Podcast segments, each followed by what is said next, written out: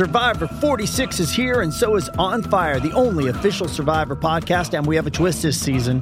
The winner of Survivor 45, Dee Valladares, will be joining us every week. We're going behind the scenes of the biggest moments, the how and the why things happen, and the strategy and analysis you can only get from someone like me, a Survivor winner.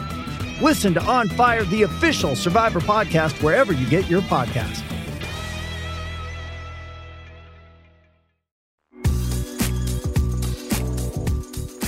This is A's Cast Live, your comprehensive look at the Oakland Athletics. And the pitch is swung on, hit the right field, hit deep. Whitefield going back at the track over his head and over the wall. Do you believe that? And 29 other MLB clubs. Ramirez with a drive to deep right, away back, goal! Go oh, Hayes It's a bomb out there by the Rocks. And boy, oh boy, this third inning is now showtime. It is a Judgian blast. All rise. Here comes the judge. Join us as we take you inside the baseball universe from humidors to spin rates to game changing moments. We have you covered. Spend your afternoon with us next from the town, only on A's Cast Live. Here's Chris Townsend. Welcome to A's Cast Live on the field, a Monday edition as we get you ready for the Oakland Athletics against the Fish. The Miami Marlins are in town for a three game set. That's Donnie Baseball, Don Mattingly, bringing his ball club in here. And if you hear the open there, here comes the judge. They haven't been able to say that a lot in New York. So we have a lot going on uh, to talk about in the game of baseball as you look at the scoreboard behind us. Some huge series as they're not updated, obviously, as I start to look at it as we're going to have the Subway Series going on. You're going to have uh, Dodgers up against the Brewers. My God, the Dodgers numbers are absolutely unbelievable. Who do we got coming on today? And it's a warm one. So I, will tell you this: if you're coming out to the ballpark, you're going to enjoy some southern weather, some southern, some summer weather here at the Oakland Coliseum. Glenn Geffner, the voice of the Marlins, is going to be here at 4:30. We are going to get to the bottom. Finally, as Sandy Sandy Alcantara got drilled yesterday down in Los Angeles, but is having a year where he is going to be the National League Cy Young Award winner and will get MVP votes. Sandy is as premier pitcher in the game of baseball as there is. And there's a lot of different ways people like to pronounce his name. And since we watch a lot of MLB Network, we do know that people on the East Coast love to butcher names. So I've heard Al- Alcantry, Alcantara. We're going to get the official pronunciation of Sandy Alcantara because that's what I believe it is. That's what baseball pronunciation guide says. We're going to get to that. And how is Jesus Luzardo doing? The future of the Marlins, Don Mattingly. We'll get that all with the voice of the Marlins, Glenn Geffner, coming up here at 4:30. Uh, just got to meet him, and he's going to be by someone I'm really enjoying uh, pitch, and that is J.P. Sears. JP Sears is somebody that there is something about him that when he goes out, you can tell that he's not a player that's just trying to survive. He's going out there to win. And we have talked a lot about it on A's Cast Live. We talked about it on A's Total Access, the post game show, about how players either are out there to survive or out there to win. JP Sears is a guy that's out there to win. And that is a situation where uh, I really enjoy, have enjoyed watching him. The manager uh, just walking by you, Mark Kotsay. It's a revenge series. Hey, Kotz, is this a revenge series for you? A revenge series? Big revenge? yeah. It's a revenge series. Kotsay against the Marlins. Is that, is that the build-up there, uh, Commander? I mean, first time the Marlins have been here since 2017. Remember, Kotsay went ninth overall. In the, where were you in 1996? went ninth overall. Next pick, Eric Chavez went 10th. I was doing San Jose Giants. I was a play-by-play man of the San Jose Giants in 1996, fresh off my senior year at San Jose State. I was seven. You were seven? I was. I would have been eight later that year. Because you got to remember, I played against Kotsay in college. Yeah. Uh, never took you deep though. No, but um, you could have. I just didn't give him the opportunity. There were other Cal State Fullerton guys that did that. There were other Cal State Fullerton guys that did that damage. Um, so it'll be interesting to uh, hear from Glenn Geffner, the voice of the Marlins, and JP Sears. And I forget, David Forst, the general manager, will be here at 5 o'clock. I've got a bunch of questions for him because are you as excited as the general manager? You're the guy that traded for these guys. Are you as excited as we are? And it's hard not to. I mean, it's early, but how are you not super excited about Shea Langeliers? I mean, yesterday, if you guys watch NBC Sports California, A's pre and post game live, I do those pregame hits, and I have to tape them before the game ends. So I'm not always giving exact information with the score because you got to remember when the game ends, their show starts on on TV. My show starts on A's Cast and the A's Radio Network. So I got to produce this thing by like the eighth inning. So I had this whole thing set up yesterday. And then what does Langeliers do? He gets a triple. And that ends the triple streak, by God. It was so hard to believe that this was going on. Uh, we had not had a triple in 81 games. So that ends that streak of no triple. 81 games. Who hit the last one? Do you know? 81 games ago? Yeah, it was in Minnesota, or it was against Minnesota. What year? Last year? No, it was this year. It was 81 games ago, or it was in May. The guy is still on the team. Actually, I think he leads the team in home runs still. Seth Brown? Seth Brown, I believe Seth Brown and Sheldon Neuse are tied for the team lead with two triples right now for the A's. So I already had my thing set. I already recorded it, right? And I'd sent it off to NBC. And then we go out. I, I go back in and uh, watching the game, and bang, triple. And I'm thinking, oh my God, I had to redo it. And it's just like every single time this kid gets up, it's something really, really special. And I got to tell you, I'm over the moon over him. I mean, he is showing an ability to drive the ball to all fields. And he's he's like stepped right up. I mean, if you were somebody, if you looked at JP Sears and Shea Langeliers, Sears and Langeliers, how about that? Could be like a company. If if you were somebody had no idea, right? You were just coming to the Coliseum for the first time, and you were just watching this game, you would not really look out at Sears or Langeliers as two guys that were rookies. They're just getting their shot. Now, Sears is a little different, obviously, with his time with the Yankees and being brought up. But Langeliers, if you would, if you showed up here and even watched the film from Texas, you would not say, "Oh yeah, that guy's just a rookie." I mean, all he has done is rip the ball down the left field line, rip the ball the opposite field, hit an opposite field home, run, hit a ball off the wall for a triple. All he has done is hit behind the plate, block balls, throws. He's got speed for a catcher. When when when you had the scouting report sent to you about him during the trade or right after the trade, he has lived up to everything. And everything Fran Riordan told us down his AAA manager for the Aviators. I mean, it has been super, super impressive to watch Langeliers.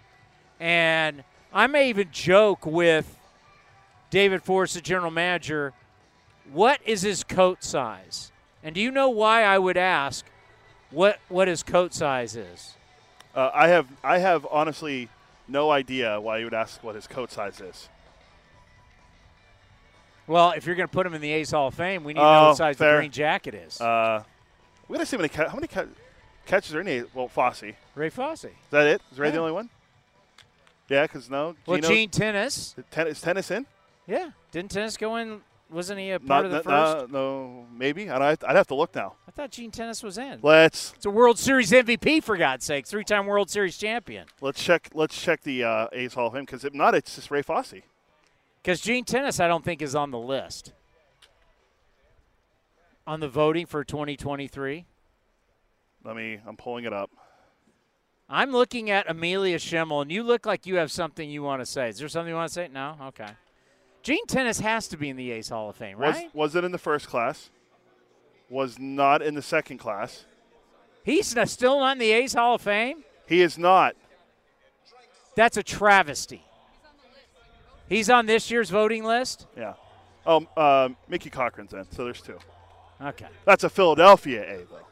That is it. that that, my friends, is what we call a travesty. What'd you say, Geffner? Geffner needs to go now. Well, he said he can come on now. If not, he can wait. All right, let's What- do him now. That's Oh, fine. All right. Well, I'll wait till he's talking to John Shea. I'll grab him. We're, we we are we are 100% flexible here on A's Cast Live. But I know, I mean, because this is the stuff we need to get excited about. We need to get excited about watching the future, the Oakland Athletics. Who's the future? I can't get excited over 30 year olds. I'm not excited over a guy who's 28 who's not going to be here long term. Yeah, I, I'm sorry, but it is what it is. I don't feel bad that Jed Lowrie. I don't feel bad, Stephen Piscotty. I don't feel bad about Elvis. They've had their times. Uh, they've made their money, and the A's need to go in a different direction. That's where we are. And so I'm going to be pretty excited when you bring up a guy that everybody talked about how Shea Langeliers was going to be somebody you're going to love and can hit and can do everything, and then he comes up and does it. How can you not be ultra? Oh, that's yours. Yeah. How can you not be super excited as an A's fan? I mean, you're looking at that. I mean, right now, and I said it, I don't think it's a good problem, and I'll say it again. Anybody who's trying to sell you that your two best offensive players are catchers, that's a good problem to have, they're lying to you. It's a horrible problem to have. I believe David Forst said it to us when we had him on last time. He I'm not buying it. All the catches in the system's filed under a good problem to have for now. No, it's not. It's not. I lived it. It's called Benito Santiago and Sandy Alomar Jr. The DH is not an answer. You need to play these guys. These guys need to play. That that is something that's real. They're at an age to where they need to play defensively every day. So, and that's something that Mark Kotsay was asked in the pregame presser uh, is about Langeliers taking ground balls. Are you going to do anything with them at another position? And as of right now, he said no. Well, that's something that's going to have to be done. As long as Big Murph is here and he is the starting catcher uh, and swinging the way he is and playing at a Gold Glove level, he's going to Gold Glove level. He's going to get the majority of the starts. Uh, and Langeliers at 24 years old is going to need a spot. And he asked, uh, to answer your question, he asked about first base. He played eight games at Baylor at first base. And, how, and two in the outfield, or Two, two, in, two at left field, eight at first base. So he has some versatility, but all of it's back when he played at Baylor in the Big 12. So we know at the college level he has worn a different glove. We're just going to have to see that going forward with the AAs, and I would like to see, as you'll be able to see, is you know, like right now, looking out as the A's are starting to take infield, you want to be able to see him take ground balls. You want to be able to see when they're working out him working at a position with a different glove. You know, that's the key for us being out on the field. When those types of things happen, we'll be able to look at it and show you, and you'll be able to watch it. That is the benefit of what A's Cast Live does that no other show in baseball has. So if Langeliers actually has a first baseman glove, uh, we'll be able to show you. I mean, that was one thing we always loved showing you last year was Matt Chapman and his battles with Bob Melvin and the fun. It was Melbo's Melvin's fungo against Matt Chapman, and we were able to show you that here on A's Cast Live from the field. Do you think he has that battle with Manny Machado now? Yes, Because that'd be, that'd be a sight to see also. I haven't asked, but but yes, because, uh, well, besides the Padres free falling, although they've won two in a row, that'd be cool to see. But you're right about watching Chappie and, and Bob do the fungo. But we will be able to see, and I'll, I'll make sure I alert you whenever uh, we see Langeliers with a glove at first or or third, um, seeing if he has the versatility. Oh versatility. wow! at Are you, are you, are you, or if he's shagging balls out in left field. do you have new Do you have new information? It's now going to be third base. Well, I don't know. Could, I'm just. I mean, hey, let's face it. He's athletic enough. I mean, do you see him running yesterday? yeah. I mean, he's got some serious wheels, and that was the thing that Fran Reard told us that Statcast absolutely loves his speed. It's it's pretty good. I looked at it on Baseball He, Savant. and if he's got the arm, I mean, now it's about angles and how he goes, and he goes after fly balls and line drives in left field. You're not going to ask him to play center field. But who knows with this organization? No, ever, no one ever thought the man who hit two home runs yesterday for the Mets against the Phillies, that bat flip and Mark Canha could play center field. We thought he was a DH, maybe a first baseman. Uh, no, uh, Mark Canha ended up being a pretty good center fielder. So I mean, they I mean, Chad Pinder just walked by as you saw. Chad Pinder's put, been put out in center field. So with the A's, we're now acting like I don't know if Langeliers can play anywhere else. Well, maybe that's something we're gonna have to address with David Forst today. No one ever asked you when you picked Mark Canha in the Rule Rule Five Yeah. draft whether he could play center field, and he ended up playing a boatload of games for you Yeah. in center field. well, remember he played what most of uh, what 2019 play games, 2020. Last year he played some when Ramon was out with the suspension. He was a godsend. Yeah. I mean, you got to think for playoff teams. We're just not talking for in a year where your team's not any good. You're talking about teams that were going to the playoffs. That the fact that you could have uh, Glenn Geffner here, voice of the Florida Marlins, uh, is joining us as we speak. But yeah, I mean, who would ever thought that Mark Canha would be playing center field for the A's in, in years that were playoff years? I mean, Mark Canha came over Rule Five. You thought, but for him to play center field like that, uh, unbelievable. Glenn, how are you? Welcome Chris, to how you doing? Live. It's good to be back in Oakland for the first time since 2017. yeah, we're It's a long trying to time. think. When's the last time we've seen the Marlins? 2017. We were here for two, and the A's were in Miami for two that year. It's been a long time. I think. Lots happened since 2017. Oh, yeah, there's a lot. in baseball and in the world. No, yeah, we were actually talking about that. About last time we were at the winter meetings was 2019 in San Diego. We're like, what happened after that? Well, the absolute world changed, let alone the baseball world. Um, I think this is the great part about what we're going to see with the new schedule is that we want to see every team.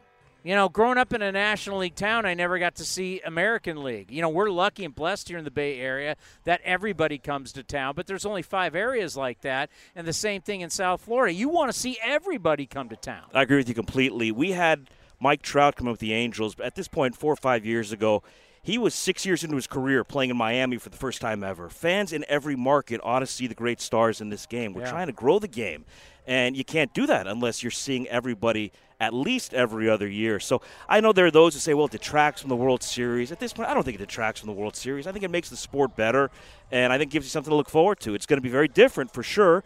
Uh, you know, I think to me, 19 games within your division are too many, and so it's nice for me to scale back on that a little bit. And we'll see the A's again next year, and the year after that, and the year after that, and uh, that's great for baseball, in my opinion.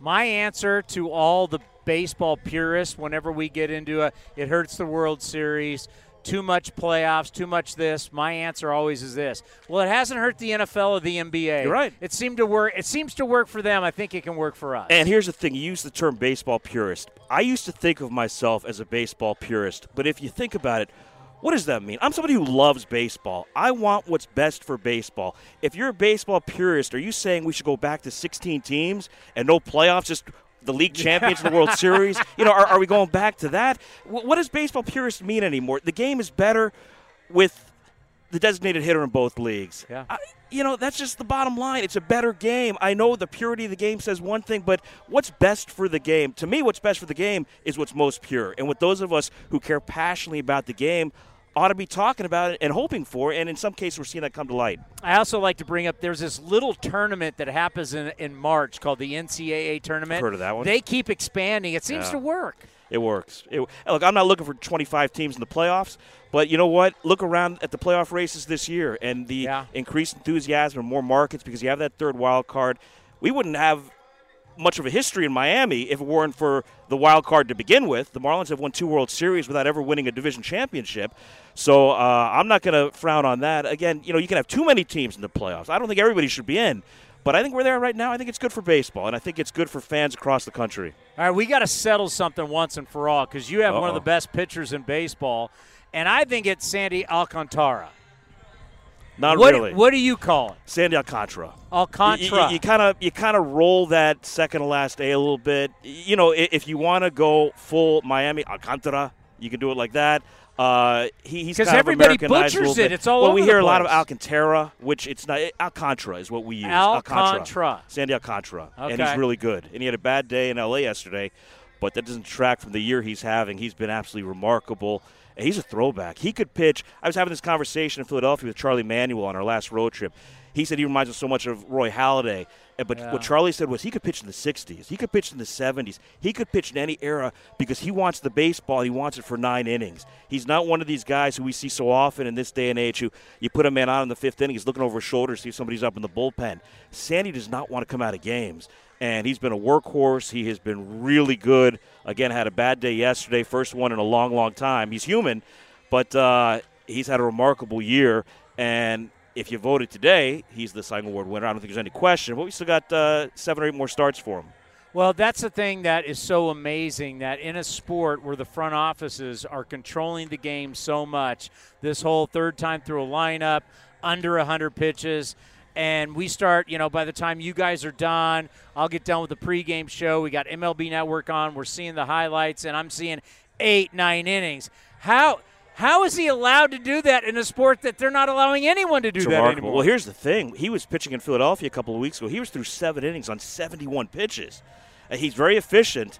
And teams, it's interesting in watching how his season has gone. Teams take two approaches against him.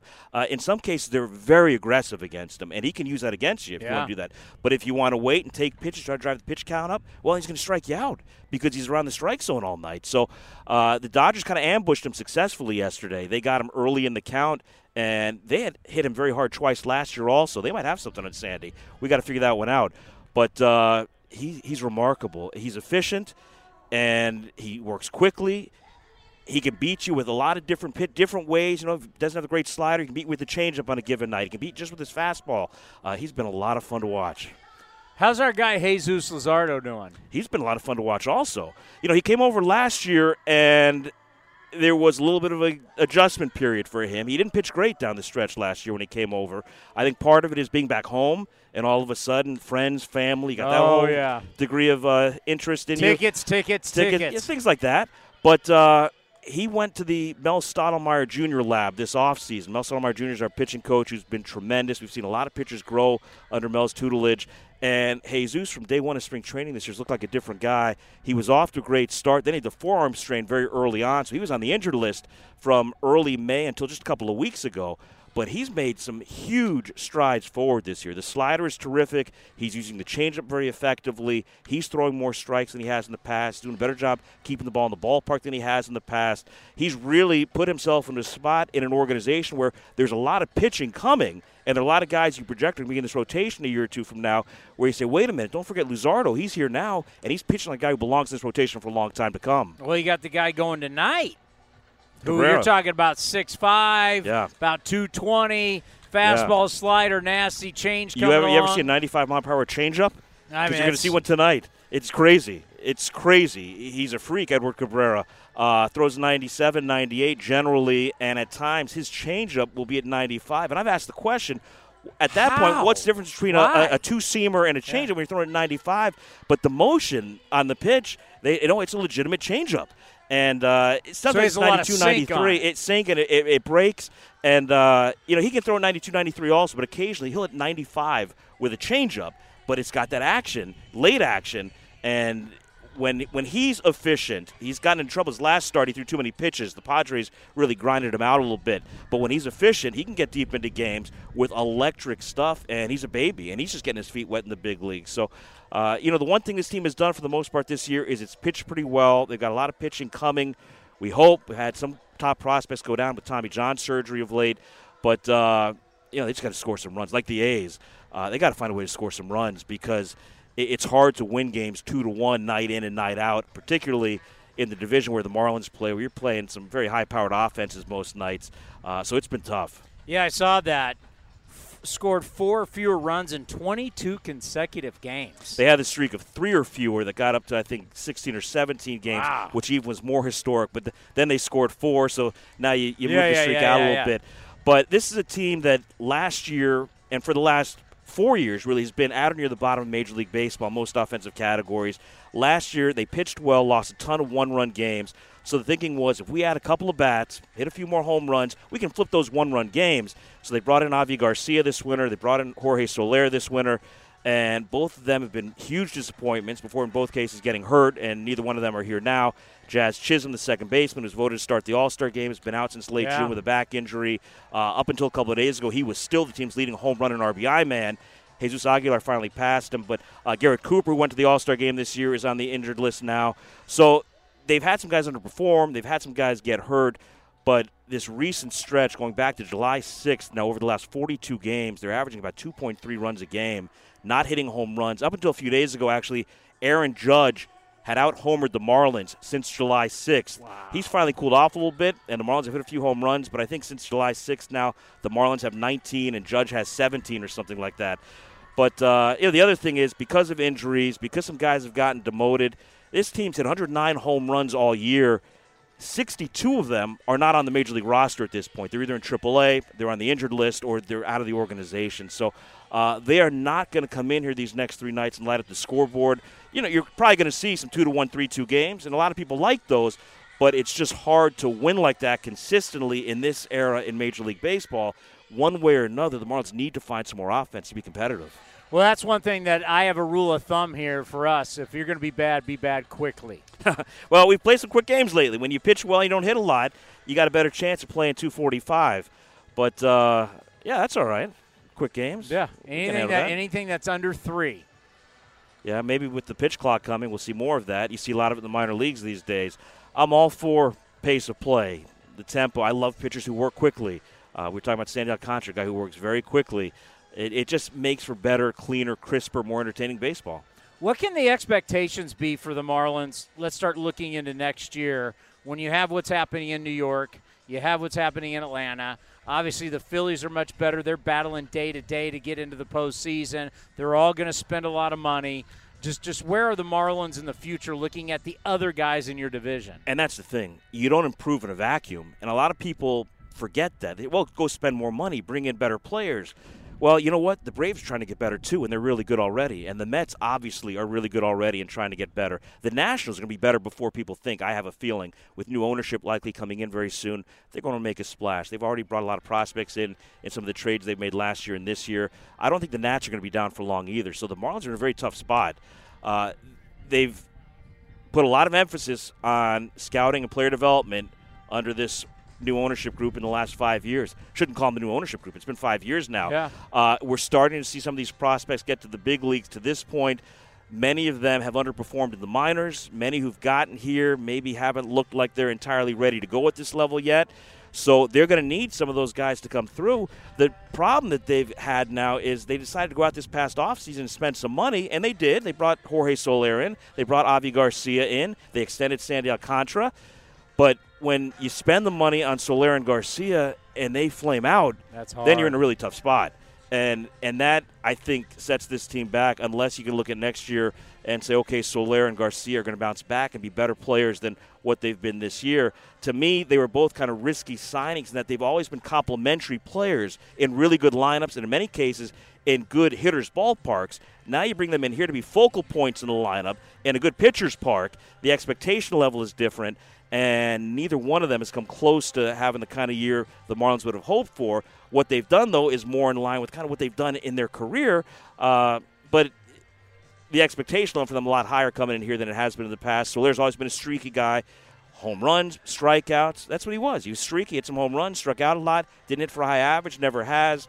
Garcia's been a guy who every other year puts up pretty good numbers, not elite numbers, but pretty good numbers, but often as the number six or seven hitter in a good lineup in a pitcher's park in a place like Milwaukee, for example, or the south side of Chicago. Uh, it's different in Miami. It's different in this lineup. So they need J.J. Bleday to become the kind of player they thought he would be when they drafted him fourth overall coming out of Vanderbilt uh, back in 2019. I He guess, struggled point. at the start, right? Yeah, it, you know what though? He's putting up competitive at bats. He's looked pretty good at the plate.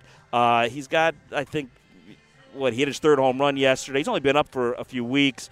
Uh, he had a hot stretch. He's cooled off, but he's putting up good at bats. Some other guys aren't giving you competitive at bats. It looks like Bleday's a guy who's got a plan, knows what he's doing, but they need him to come through. They need some of these other young guys to really step up because they're never going to be able to spend with the Mets and the Braves and the Phillies and the Nationals. Let's end on this. You know, now that we have the captain going on right now, and everybody's been enthralled about Derek Jeter and his career in New York. When you look back at Derek Jeter, his career as a part of the ownership group and running the Marlins, how do people see it? Well, when he came in, the point I made was this guy's never lost at anything in his life. You think he's going to lose at this? It didn't go great for four years, and uh, eventually he and the owner made the decision that it's time for Derek to move on to whatever his next project is. Uh, he had high hopes. I'm not sure he knew exactly what he was walking into, kind of the depth of the issues of the perception of the franchise and the community and the business community, uh, where this team has been on the field, off the field. There was a lot of work to be done, and they undoubtedly made some steps in the right direction, but there still is a long way to go. And this team very much needs, on the business side, and the baseball side, leadership that can uh, be creative and bold and do some things differently because this is not a typical market on or off the field. You know, Oakland is very much in the same yeah. in the same realm. And you look what the A's have done over the years under Billy Beane, going all the way back, and they understand the cycles, and they're really good for three or four years. Take a step back, but the A's have shown they can get back to that level after uh, that step back. The Marlins need to show they can do that, and it's going to take some creativity and some boldness.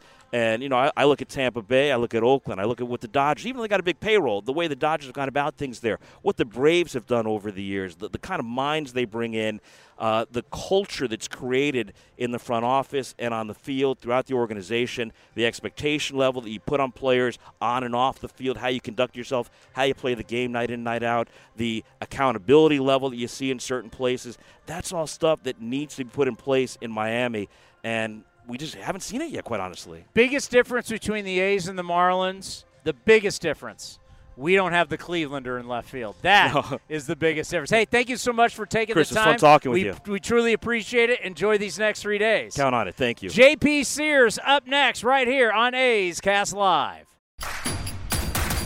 Introducing Royal Caribbean's newest ship, Icon of the Seas, the ultimate family vacation. The ultimate six slides, eight neighborhoods, zero compromise vacation. The ultimate never done that, can't wait to do it vacation. The ultimate chillin' by a different pool every day of the week vacation. This is the icon of vacations. Icon of the Seas. Arriving in 2024. Book today. Come seek the Royal Caribbean. Ships Registry Bahamas.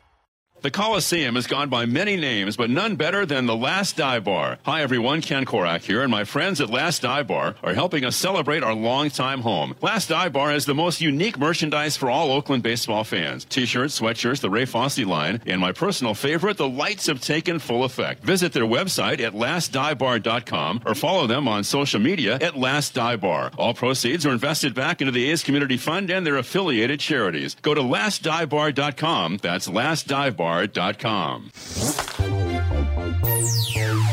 Streaming from the East Bay, A's Cast Live continues with Chris Townsend. That's right, it is A's Cast Live, and one of the guys that I can tell you I've been pumping up big time in the post game show because just like the way he goes after is this man right here, JP Sears. He joins us for the first time. It's great to meet you. Welcome to Oakland. This is where the fans get all their A's information. Okay. Nice. And uh, so far, so good. Yeah, for sure. Yeah, it's been uh, it's been exciting since I've been here. Uh, feel already feel really comfortable. The guys have been great. Um, has been great to me, and getting to know everybody. And yeah, it's a warm welcome for sure. You know, I think a great word for you is comfortable because you know, so many guys earlier in their early in their careers, they go out there just to survive, right? You go out there to win.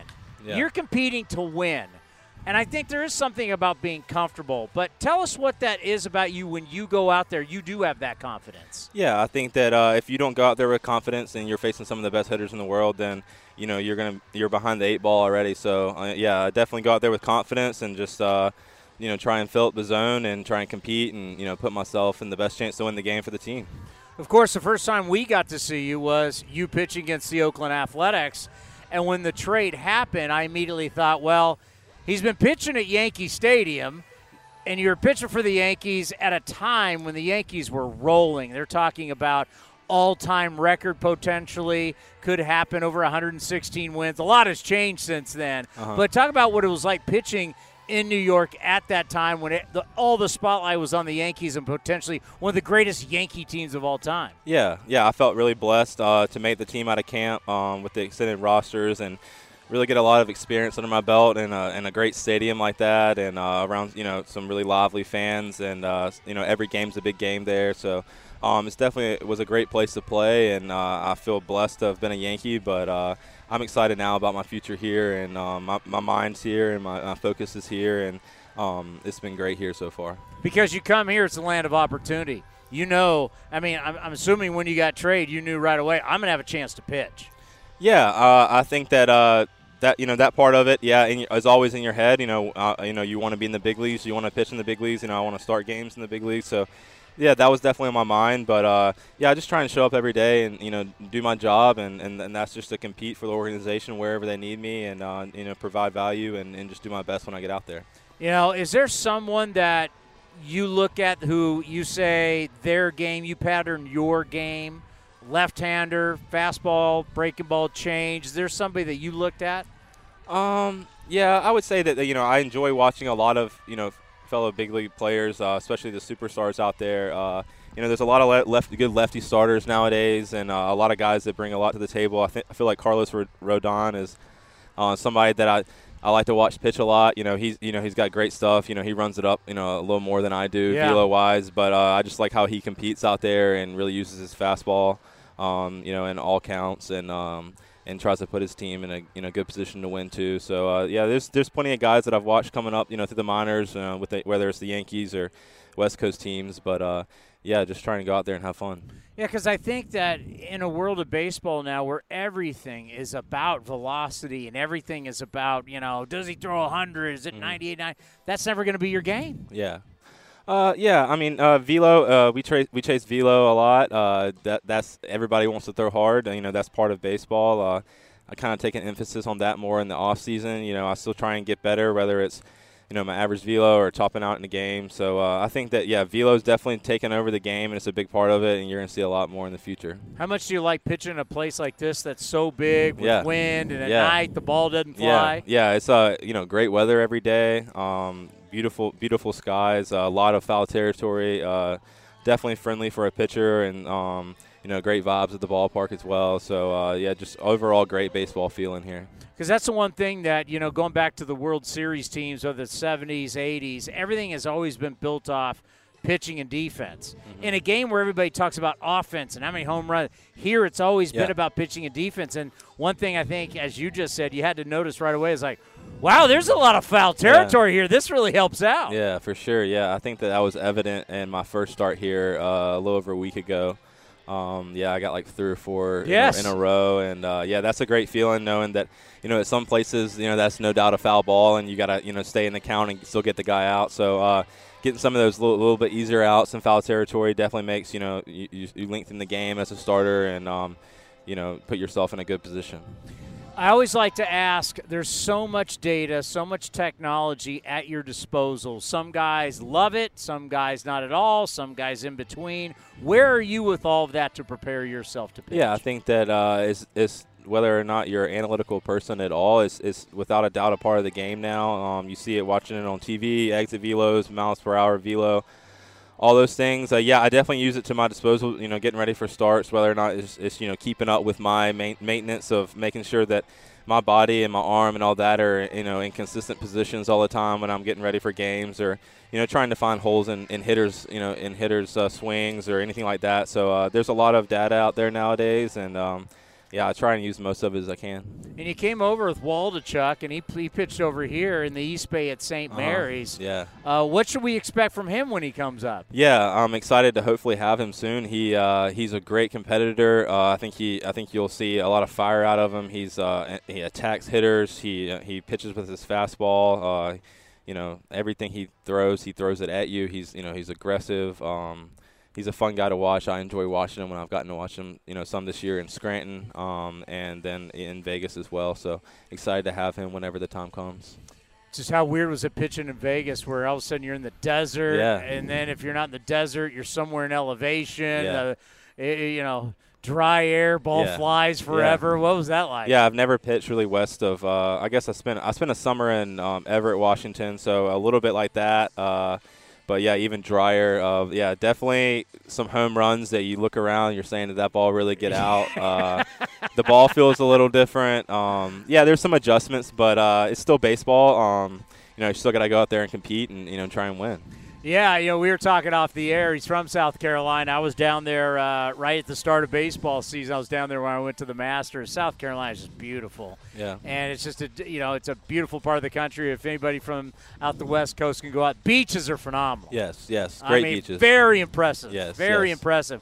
But now, you know, you go to Citadel, the Citadel. It's a military college. Yeah. What was that experience like? Yeah, I learned a lot at the Citadel. Uh, it's definitely a one of a kind place. Uh, you know, I feel blessed to have gone there. Um, you know, go through my college experience there. I met a lot of great friends, uh, great coaches, um, great teammates. Um, yeah, it's a one of a kind place. I feel like I learned a lot about myself, learned a lot about organi- organization, and um, how to be prepared every day to be, you know, a leader in, in whatever aspect of life you know you choose. And so uh, it's definitely got me, you know, prepared for pro ball because you know, being in the big leagues or in the minor leagues, you know, it's a it's a really uh, rigorous schedule. So, uh, I, you know, a lot of times I find myself looking back on those days where things could have been, a, you know, were a little bit worse, a little bit worse when you're Folks, it's a military school. If you Yeah. don't know about the Citadel, it's one of the six military schools. So he wasn't walking around late to class in flip flops no, every day. no, no. we we were on our uh, p's and q's there, and uh, yeah, it's a, it's a one of a kind place. Um, a lot of great people there, and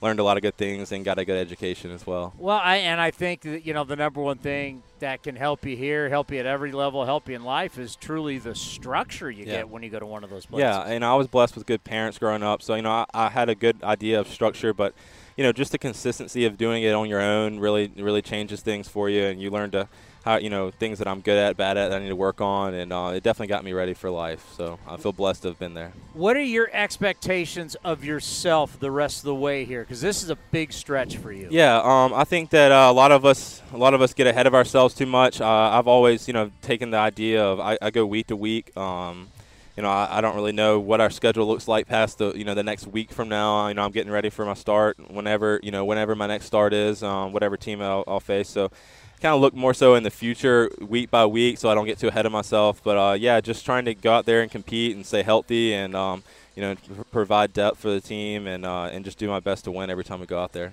Yeah, and then your old team, the Yankees, are going to come to town. Everybody's got a Yankee story, right? I mean, because it's just different. It's New York City, it's the biggest stage.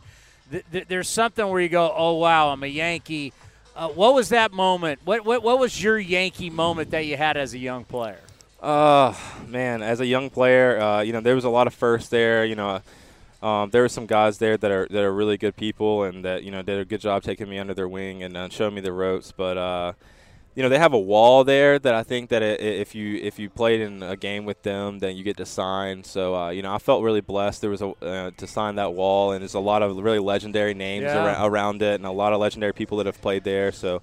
Um, yeah, it's, it's a special place, and I'll, and, I'll, and I'll definitely remember it, and um, I'm looking forward to, to facing them. Well, we appreciate the time. I'm telling you, between you and Langeliers, how about him? Yeah, yeah, he's phenomenal. He's uh, he's he's almost you know he's already got it. He, he's he's here, he's here, and he's he's ready to go. You know, um, you know. Let me ask you this. Yeah. if you had no idea, you're a baseball fan, right? You've never seen an A's game. You got no idea Langeliers that was traded. Yeah. He's been sitting in AAA, and you sat up in the stands and you watched Langeliers. Would you think he's a rookie? Uh, I would, out of doubt, not think uh, that he's a rookie. Uh, I would, I would have to think that he's four or five years in. That he's, you know, he's got a lot of at bats under his belt. He's super poised, super comfortable. Um, you know, works really hard in his cage work, and I, I he, he's just really a prepared human. And uh, I've been blessed to be on the field with him, and I'm looking forward to hopefully many more with him. Yeah, he, he, he is tremendous. And also just, you know, I think about also for you being traded as you already traded before, right? You were a Yeah. Mariner, Yeah. drafted by the Mariners, so that, that's not a big deal, right? Yeah, I know think it's a big deal, but it's not different. as much the uh, first time. yeah, different parts of your career, or you know, trades kind of mean a little bit more. You know, I was still young with Seattle. Um, you know, I was blessed. You know, that they took me in the 11th round and took a chance on me, and you know, gave me a lot of opportunity there to try and shine. And um, And then, uh, so yeah, the, the trades are trades are unique, and it's a it's a crazy feeling. Um, but uh, yeah, this one was was definitely an exciting one, and I'm excited about the future here. Well, you look great in green and gold. Oh, well, thank you. I appreciate it. And we it's, look. It's a good adjustment. Yeah, like it. it's uh, we're I've never not had. I've never. I've always worn blue my whole life. You know, high school, college, Citadel. Uh, you know, and then with the Yankees, I never had anything but blue on, so it's a little change for me. Well, fans are excited because you know you think you pitch well going to the off season. Next thing you know, you're in spring training Yeah. and you're looking at a potential spot right there Yeah. to start 2023 season in a big league rotation. So Yeah, we're all we'll looking see. forward to the development and watching you grow Right, here in Oakland. right, thank you. I appreciate it. I'm looking forward to it. Thanks for having me. Great meeting you. All right, thank you. Good Yeah, luck. We thanks. got more coming up next right here on A's Cast Live. It's only a kick, a jump, a block. It's only a serve. It's only a tackle, a run. It's only for the fans. After all, it's only pressure. You got this. Adidas.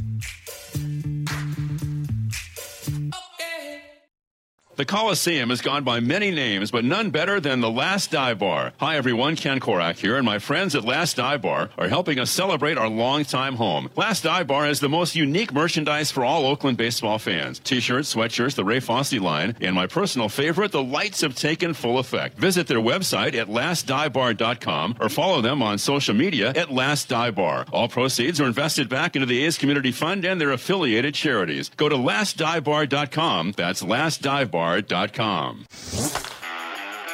A's Cast Live continues from the town. Here's Chris Townsend. All right, the general manager of the Oakland Athletics, David Forst, is going to join us coming up here at 5 o'clock.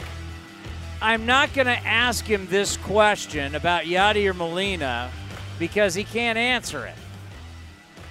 He can't talk about some other player, some or some other organization, but I got to tell you, it, it, it is a divided. If you haven't heard, Yadi Molina owns a basketball team. Where is it? Puerto Rico? Yeah, Puerto Rico he owns the team. He owns a basketball team that was playing for a championship. So he plays Friday and then leaves the team for two days to go watch his basketball team play in the championship. He goes on the restricted list, which means he doesn't get paid. And they're able to call somebody up to take his spot. Odds are, at his age, probably not playing in both games anyway. And the St. Louis Post Dispatch, a columnist, I sent it to you. I can't remember the guy's Uh, name. I think it was Ben Frederickson or took that's who it was. major issue with this. And there's been a debate around the sport of is this okay or not? And you know, it's funny. It, it the baseball media, God bless it, loves to be romantic, right? They love to be, oh, it's baseball. Oh, it's a great. Oh, it's a Hall of Fame player. What he's given to the organization. If he wants to take two days to do something that's not family related, you know, it's one thing if you're at an age where you had kids young, maybe, and, you know, your daughter's getting married, your son's getting married, something special's going on in your family. They have to do it at this time. A lot of times people do stuff in the off season, but listen, daughter's getting married, 20 years old. I got to be gone for 2 days. Think people would think okay, let me let me let me let me think about it. But when it's a basketball team that you own in Puerto Rico, people are taking exception to it, while there's others that say he's earned a right to do whatever he wants. And learning about this today, I thought about like where would I stand if this was an A's player? Because you're signed up as a St. Louis Cardinal right now to win a World Series title. That's what it's about. And you're just not a guy. You're the you're the leader of the team.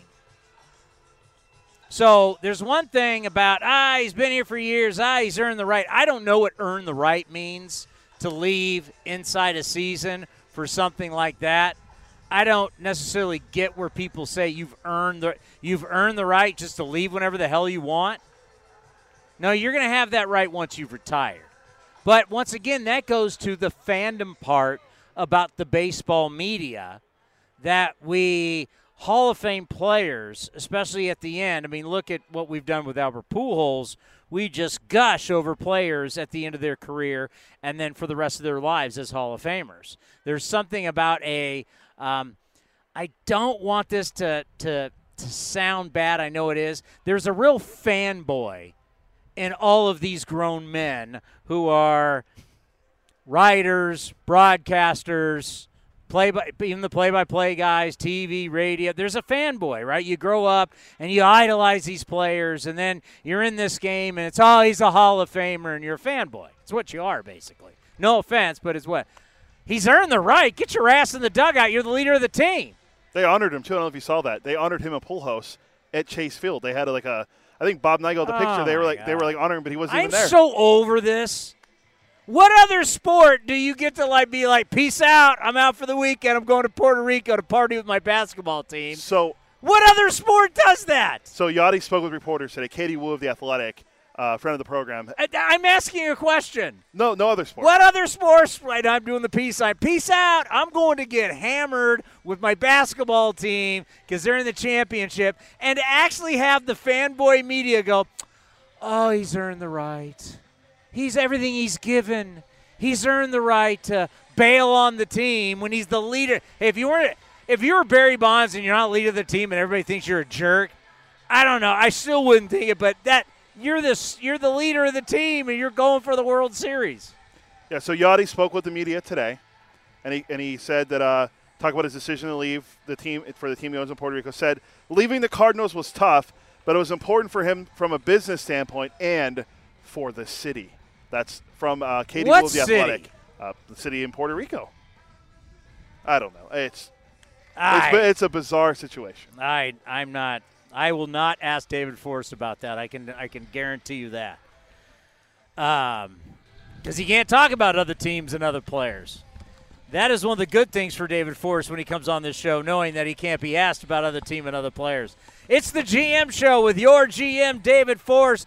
I hope he's excited as we are about some of these young players who have come up. How are you, by the way? I'm well, thank you. You're not going to ask me about the Marlins players. I don't know them very well, anyways. No, I was going to ask you about somebody who left their team to watch their basketball team play. And I'm oh, I read that story. That was interesting. It's it really is because some people are like, "What's the other? What's the problem?" And there's other people like me going, "What do you mean? What's the problem? You can't do that." But I will not ask you that. I, Uh, I have no opinion. so, are you as giddy about uh, Sears and Langeliers? It almost sounds like a company. Sears and Langeliers as we are. Yeah, absolutely. I mean, it's one game for Shea yesterday. It's one, you know, it's a couple starts now for for JP. But yeah, I mean, those are the things you have to get excited about because that's what we're doing here. If, if if you didn't know, like you just showed up, saw the games in Texas, and showed up here and saw and and, and saw Shea play, Yeah. you would not say, "Oh yeah, that guy's a rookie." No, you definitely would not. But you wouldn't say that if you saw him play in Vegas either. Like, though, you wouldn't say like this guy is is young or inexperienced or whatever. Like, I went and saw him play two games in Vegas, and it was obvious just seeing that. I mean, I I read the game reports every day. I talk to Fran. Like, I know what what he's doing every day. But all you have to do is go there and see him play, and you see the way he goes about it. I mean, look, he's young. He's going to have valleys and, and peaks, and he's going to swing and miss and all these things, but he clearly knows what he's doing. I don't think he's going to have valleys. I've already, I've He's the already, one. I, I, I've already said what's his coat size because we got to get ready for the A's Hall of Fame. Okay. I hope you're right, but but most of the evidence says young players are going to have valleys, and it, it happens. But uh, but yeah, it's really encouraging. Five of his six first hits are extra bases, and threw out his first runner, made a couple other good throws where he could have had guys. So uh, it's been fun to watch. So when you were doing that trade and players are being presented to you for Matt Olson, how big a part of the deal was Shea, and did you know he was this good? Ooh, that's a hard one. It's hard to, to say, you know, what percentage or how important. I mean, we, look, we liked all four of the players we got in that trade. Um, you know, Shea was certainly someone uh, who was in the conversation from the very beginning. I mean, look, you, you look at where he was on the Braves prospect list, you look at our history with him in the draft, and I actually seen him play at Baylor. My one trip ever to Baylor was to see Shea Langeliers play. Um, so, you know, you put all these things together, and, and he was absolutely an important part of that, of that trade. Um, and he's been everything we've expected. And if you look at him, no disrespect, you're not thinking speed. This guy can run. he can run, like legitly run. Yeah, it's not the part of his game we're counting on, but I'll take it. I, it's impressive. So that that's where I get to the two catchers because I grew up in the world of having Benito Santiago and Sandy Alomar Jr. at the same time. Mm-hmm. It was a problem. Now you have a DH, but i i if you go in, and I know this is cart before the horse, I get it, but that's talk radio. Uh, if if you go into spring training and like your two best offensive guys are these two guys and they're young, you want them to play defense too, just not DH. How do you start thinking about that? Well, you, I mean, you said it. We have the DH, which is how we, we solve it now, how we get Shea here now. Um, it's we're way out from having that conversation or that question. So, I mean, I I said last week when we called Shea up, I said Sean is a starting catcher, and that you've seen that. That hasn't changed. Shea's caught the two two day games. He's done a nice job with the pitchers in both starts, um, and he's gotten his at bats on the other days with the DH. So that's that's all we have to think about now. I don't have to worry about spring training right now. We just had JP Sears on, and you know, already love him because my whole thing, and I say this all the time in the post game show with young pitchers and kind of with all pitchers, you have two two types of guys: guys that go that uh, out there to survive, and guys that go out to win. Mm-hmm. He looks like a guy that goes out there to win. He's pitched on the big stage in New York. He's here. Then I talked to him about going to school at the Citadel, which is a military college. Yeah. You know, it's not like me flip flop San Jose State walking in late. This is a military college. I mean, there's something about this kid. I like it. Yeah. I, I, think you're right. And it's, you know, it's all about first impressions right now. And, and we're just getting to know him. Our staff is. Um, and I, you know, I had that first phone call with him after the trade.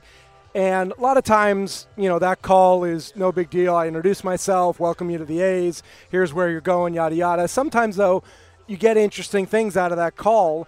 Uh, and, and when I talked to JP, I, I, sort of started the conversation saying, "Hey, I know you've bounced back and forth. I know the Yankees have done this with you, this with you." I said, "We see you as a starting pitcher," and he immediately said, "That's how I see myself. I'm a starter." And and full confidence. He doesn't know me. This is our first conversation. He says, "I'm a starting pitcher." I said, "Hey, we're going to send you to Vegas, get you stretched out, get you on a plan so you can get to Oakland." He's like, "Great. I'm ready to go. When do I fly?" So sometimes in that first conversation, you get a sense for a guy. That was one of those. Yeah, do you get the sense you could see him in the rotation for years? Yeah, I mean, uh, again, peaks and valleys. Yeah. You know, he's got a handful of starts under his belt now, now and he's, you know, he's going to have some rough runs. Everyone does. But what we've seen in terms of executing a game plan, going out and pitching with some presence, he's done that. Yeah, it's tough not to get super excited, but this is kind of like what we've waited for, right? right? And I think you know, you guys, fans, we've kind of waited to see, you know, something from these trades, and you see it, and you get, you're like, you see the future. Yeah, I mean, little glimpses. I mean, we need we need a lot more. You know, we need a lot more players. We need a lot more performances, and there are guys who continue, you know, continue to move up. I, I think I told you I went and saw Lansing and Midland the last couple of weeks, which was fun to go out and see.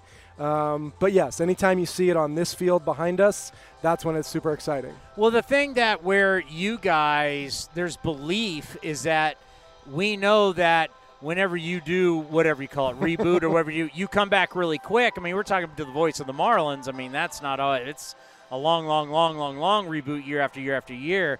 So there is that street cred when you say that you guys have that hey listen trust us we've done this before. I appreciate that. Yeah and it's nice you know hopefully there are people out there who, who believe in what we're doing and our ability to like you said kind of turn it around quicker than most. Again it's not easy. Like when is that?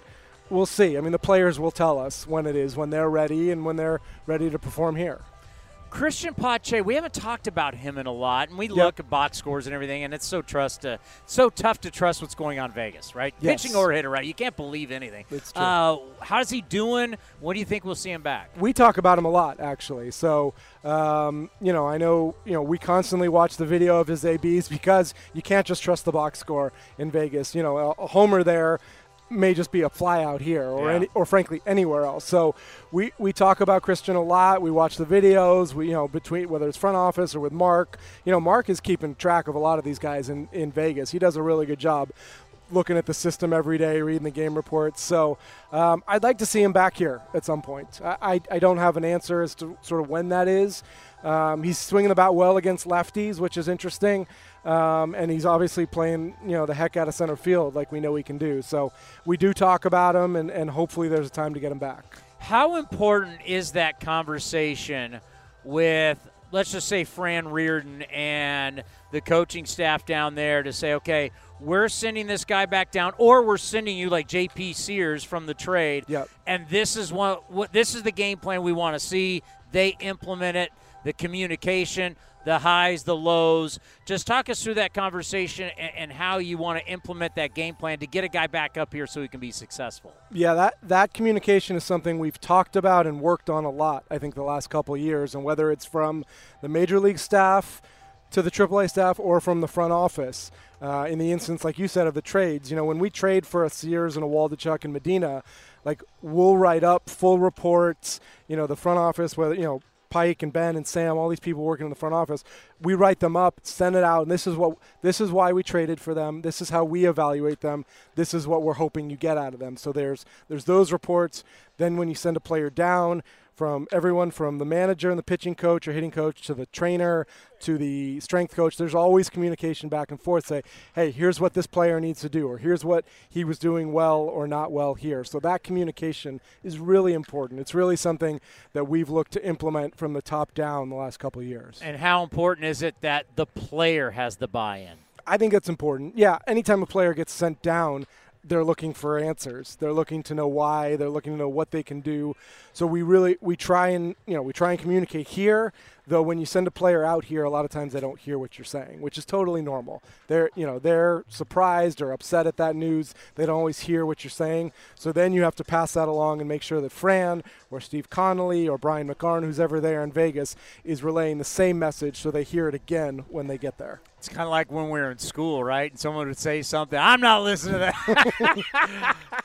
yeah, except you didn't get sent down a grade every every time you got called into the principal's office. it's a little different. And the thing about Pache, why we want him to be so successful, is because he's got gifts. He's got Yeah. God-given. gi- He's got athleticism. He's got athleticism you can't teach. Yeah, I mean that one was clear. We knew that just offensively he was he was really struggling, really needed a reset. Um, and there are things he has done better down there, but as you said, the, the the performance in Vegas has to be sort of parsed so that you're not just sort of taking everything down there for you know at, at face value because it's a different place. When do you think we'll see Waldichuk? Ooh, uh, I, I hope this year. I hope I hope we get a chance to see Ken pitch here this year. I know he's got another start coming up in the next few days. Uh, obviously, come September, we uh, we get to add a pitcher to the staff. We've talked a lot internally uh, between Mark and Emo about how we handle the rotation with an extra pitcher, whether that's you know, there's there's six man rotation, there's tandems. You can do some different things, move some guys into the bullpen for long man roles. So we're going to figure that out in the next week, uh, and I'd like to see Ken sometime this year. I, I wish we had rules where you could like, okay, we're gonna pitch you for two games, then we put you on this list where we're we know what you can do. We need to see what this guy can do, and unfortunately, that's not how the game works. No, it's you know, there's look, it's only fair to the players. There's a roster for a reason. Yeah. So uh, we, you know, they're not just pawns. We move around. These guys are athletes with careers, and, and we have to respect that and and know what they can do. Look, we're still trying to win games. I I really enjoyed taking two out of three from the Mariners. I don't know about you. It makes post game a lot easier. I'll bet it, it, it makes my post game with the manager a lot easier too. So uh, we'll call it even on that. So hey, we're still trying to win games and, and see players at the same time. You know, it's interesting that you say that because there, there's this article that came out in Tampa about Joe Maddon, and and, and there's something about the A's that I don't think I, I, people should know. Something that may not be going with a lot of front offices and their managers. That you guys have had. I mean, you guys have always talked about continuity. You've talked about loyalty. For God's sakes, we just put Keith Lippman into the A's Hall of Fame. He's been here for 52 years. Uh, you're on year what? 23. You think about how long Billy's been here. I mean, Billy O to Kubota, Pam Pitts. Yeah. I mean, your staff. So it kind of doesn't apply to you guys because you guys have had the staff. How long Mark's been in the organization, how long your coaches, how everybody in the minor league system. You guys are so big on that. But if there wasn't that great relationship, just being generic here, between front office, manager, staff, how tough would that be? It's something we had to consider this offseason because we did talk to some people from outside the organization about the manager job and, and really strongly considered it. Obviously, we landed on Mark based on his qualifications and, and partly his history and relationship with us, things we felt like we knew. Um, but it was something we considered and realized you, you got to put a lot of work into those relationships because um, because I'm I'm in that office every day, before the game, after the game. If the team's on the road and I'm not there, I'm I'm on his phone before the game and after the game. So you can't just have conversations and and be emotional about stuff without having some sort of relationship built. And I think it's really helped me and Mark, and I think a lot of our staff this year get through a season like this is is having the trust and sort of the prior uh, the prior engagement or relationship because these are tough tough seasons, tough days to get through.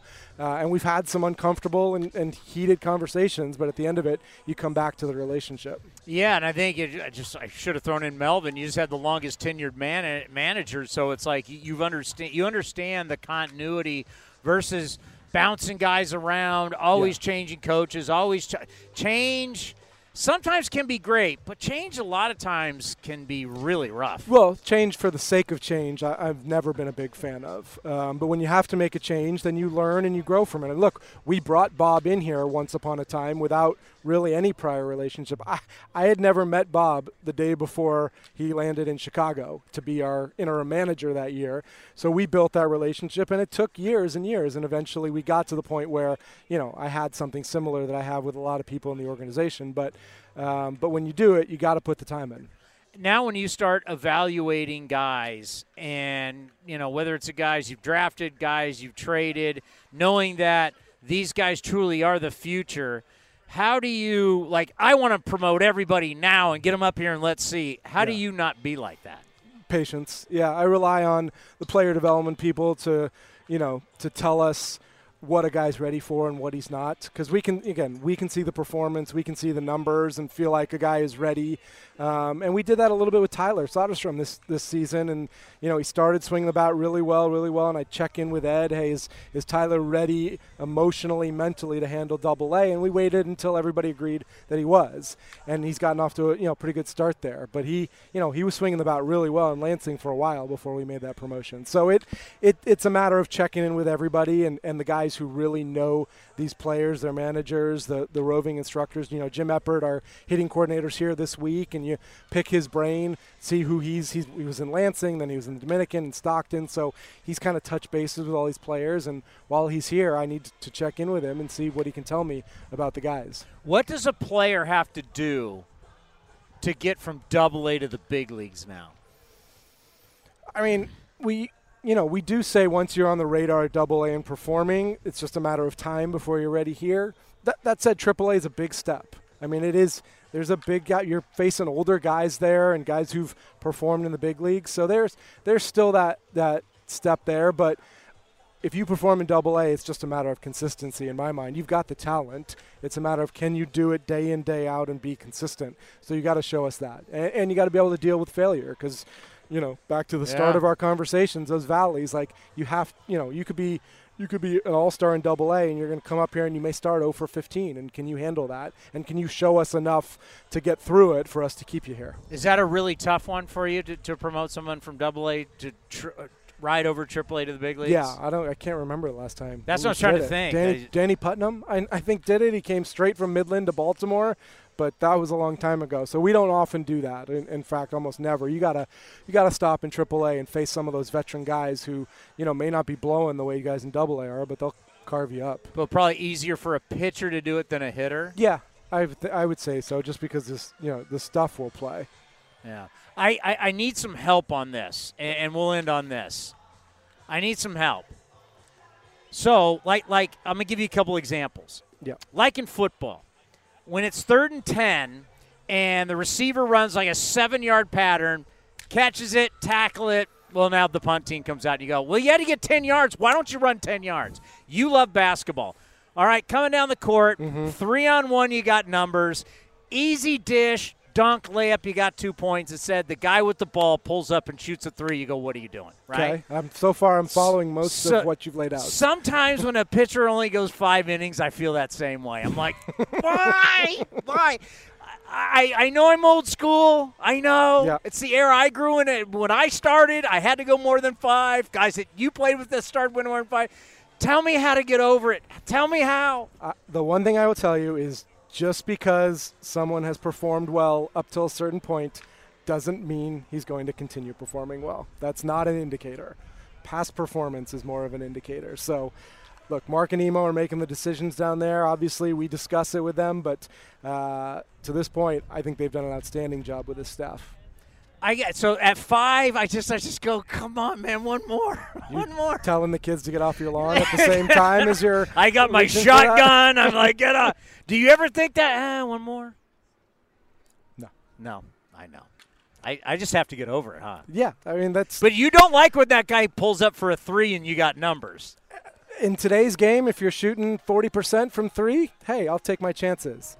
Um, they, look, both games have changed. This these starting pitchers are not doing what we asked guys 20 years ago to, to do. It's a different game. The bullpen's used differently. The nut we have more relievers. Like it's a different game. You have to you have to accept that and adjust. Guys, you know, 20 years ago weren't shooting threes as much as they are No, now. If that guy true. on the break wants to take a three and makes it four four out of 10 times, keep firing. Oh, you know, one more, and I think this this, this is good for this Okay, conversation. we're going to talk soccer. now, is or is no? nah. Anything, we'd be talking football season. nice to have football season back, huh? I watched Man U Liverpool today. That's football. A different type of football. uh, AJ Puk for the fourth time went back to back yesterday. Yeah. I noticed that, and I no one's talking about it. I was talking about it in the post game show, going, "This is big," because I don't know if he's ever going to be a starter. He Yeah. may. I mean, you guys may still see that, but that's that role that if guys are only going to go five, a guy that multiple times a week can come in and give you two to three innings Right. is going to become a really valuable guy for a staff if you're still limited to only so many pitchers. How valuable is that guy, and could AJ Puk really be that guy? Yeah, I mean, we came into this year knowing exactly that role was going to be critical with a, with a young staff or a staff that occasionally, you know, guys were going to get beaten up early. And to be honest, like our staff has done a great job. We haven't had a lot of second and third inning exits. Guys have really sort of grinded it out. But um, yeah, in today's game, that role is critical. I would love for to say like we knew AJ would do that. Obviously, going back to back days for a guy who's never had a full season of work was a concern, but he has now, like you said, gone back to back. I think he's able to get stretched out. Like, is he a starter in the future? I think there's still a chance. You know, he, he came up, he was developed as a starter, he did it in college, so I think we're holding out hope.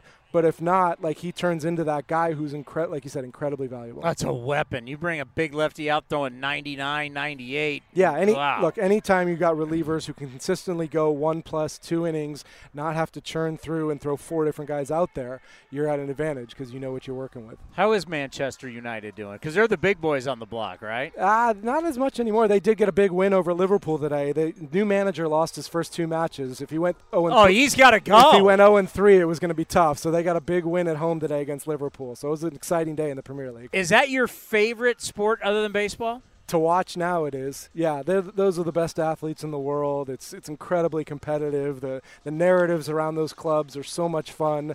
So yeah right now watching and my son loves it. My son plays fifa. He knows all the teams all the players. Like uh, he talks more about his fantasy soccer team than anything else. So yeah we're big into the premier league right It's now. It's like Cody in MLB The Show. All he does is play this video game and tells me about this team and who he's trading for, and I'm like, oh my god. so I know where Pulisic might end up more so than I know what's going on in the NFL uh, starting quarterback race right now. Well, I'll tell you this. keep bringing the young guys. This is exciting. We're enjoying this. Fun couple of days. It's a lot of fun, and uh, it, it makes it makes uh, post game a lot better. I know it doesn't that's matter. That's what I'm here for. Yes, thank you very much, David Forst, the general manager of your Oakland Athletics, right here on A's Cast Live.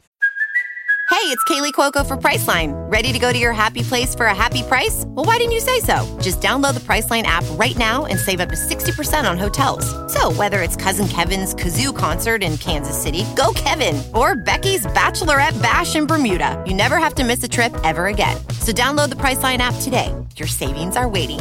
Go to your happy place for a happy price. Go to your happy price, Priceline. The Coliseum has gone by many names, but none better than the Last Dive Bar. Hi, everyone. Ken Korach here, and my friends at Last Dive Bar are helping us celebrate our longtime home. Last Dive Bar has the most unique merchandise for all Oakland baseball fans. T-shirts, sweatshirts, the Ray Fosse line, and my personal favorite, the lights have taken full effect. Visit their website at lastdivebar.com or follow them on social media at Last Dive Bar. All proceeds are invested back into the A's Community Fund and their affiliated charities. Go to lastdivebar.com. That's lastdivebar.com. A's Cast Live continues from the town. Here's Chris Townsend. The great Dave Rinetti is here, and if you haven't seen his piece on A's Cast or on YouTube, what we did with him, wouldn't you say phenomenal new podcast? What is the new podcast that we have, Commander? Uh, Inside the A's that we launched. Uh, you can first episodes with Dave Bernetti. You know who's you know who's going to be uh, an interesting one when we we're going to have to get her because we did 30 minutes with Dave Bernetti. We might have to put unlimited, infinite time when we talk to Pam Pitts because she's been here since the early 80s, and Pam likes to talk. And that's who I'd like to get next. Pam, I, I, I, I just think you'd be great as a guest. I'm not going to go Cody and say just she likes to talk. But, but Pam has stories. Oh, stories she's got days. a lot. Of, she's got a lot. Pam Pitts has a lot of stories she can't tell. Well, maybe off the air we'll hear something. Yes, off the air. off the air, Pam Pitts might be better than on there. Oh my God, the sun went down finally. I don't know. I've been. It's hot. By the way, have you ever seen a left-handed second baseman? Because No. Donnie, Donnie Baseball's out there right oh, now. Oh, the great Don Mattingly. He was playing first when, during infield. By the way, Donnie Baseball should be in the Hall of Fame. I agree. I'm not saying because he's right there. I'd say if he was if he was 3,000 miles away in Miami. Oh yeah, I mean, if he doesn't hurt his back, he gets to those. Cert- but look, look at his prime years. MVP. He was the best player. I mean, he was one of the best players, if not the best player. It's he was just- one of them. There was a lot of. I mean, he played with Dave Winfield. I mean, there was great players during that time. But It's, it's just unfortunate he only got to play in one playoff series. I mean, he's been. A, he- there's been a lot of him inside the captain. True. Think about it this way: Mattingly's managed more playoff games than he's played in. Yeah, they were. Te- They were terrible, folks. When I was growing up, the Yankees stunk. The Yankees weren't in the postseason every year. The Bronx Zoo, they were an issue. By the way, uh, who we have in two minutes? Yeah. You know what we really haven't talked about, and they talked about today. Our guy Mad Dog predicted that in a seven-game series, the Mets would beat the Dodgers. Who are losing to the Yankees? When Aaron Judge hit his 47th. Judge hadn't hit a home run in a while. Nine games till today. Dodgers have won 39 of 47, It's pretty good. dating back to June 29th. Think about that. The- The A's have 45 wins on the year. They won 39 of 46. 39 of 47. They're winning every day. They need to go 32 and 10 to get the tie the Mariners 116. They lead the majors in ERA 2.58, runs per game 5.8. So they have the best pitching and they score the most runs. That's insane. Their OPS is 841. Urias is on the mound. And uh, his last 11 starts, he's 10 and 0 with a 1.99 ERA. He's got 30. You know he has 33 wins since the start of last season, most in MLB. I didn't know he had the most, but he won 20 games last year that nobody. He won 20 games last year and nobody talks about it. He was like I think 20 and three last year. And he's having another good year this year. No one's talking about him. They talk about Kershaw. They're 10 and Buehler. 0 in his last 11 start. He's 10 and 0 in his last 11 starts with a 1.99 ERA, and no one's talking about him for the Cy Young. Yeah, it's uh, everyone's. It's Sandy Alcantara. Alcantara. Yeah, running with it. Uh, you call him Alcantara. I call him Alcantara. I mean, 13 and 6, 2.40 ERA. Uh, this guy, I mean, the Dodgers, all focus obviously will be on the Subway Series and A's Marlins. It's big Now- series, first time since 2017. I mean, where where where's the set of MLB Network to have everybody here for this series? Well, I mean, Shea Langeliers was on IT earlier.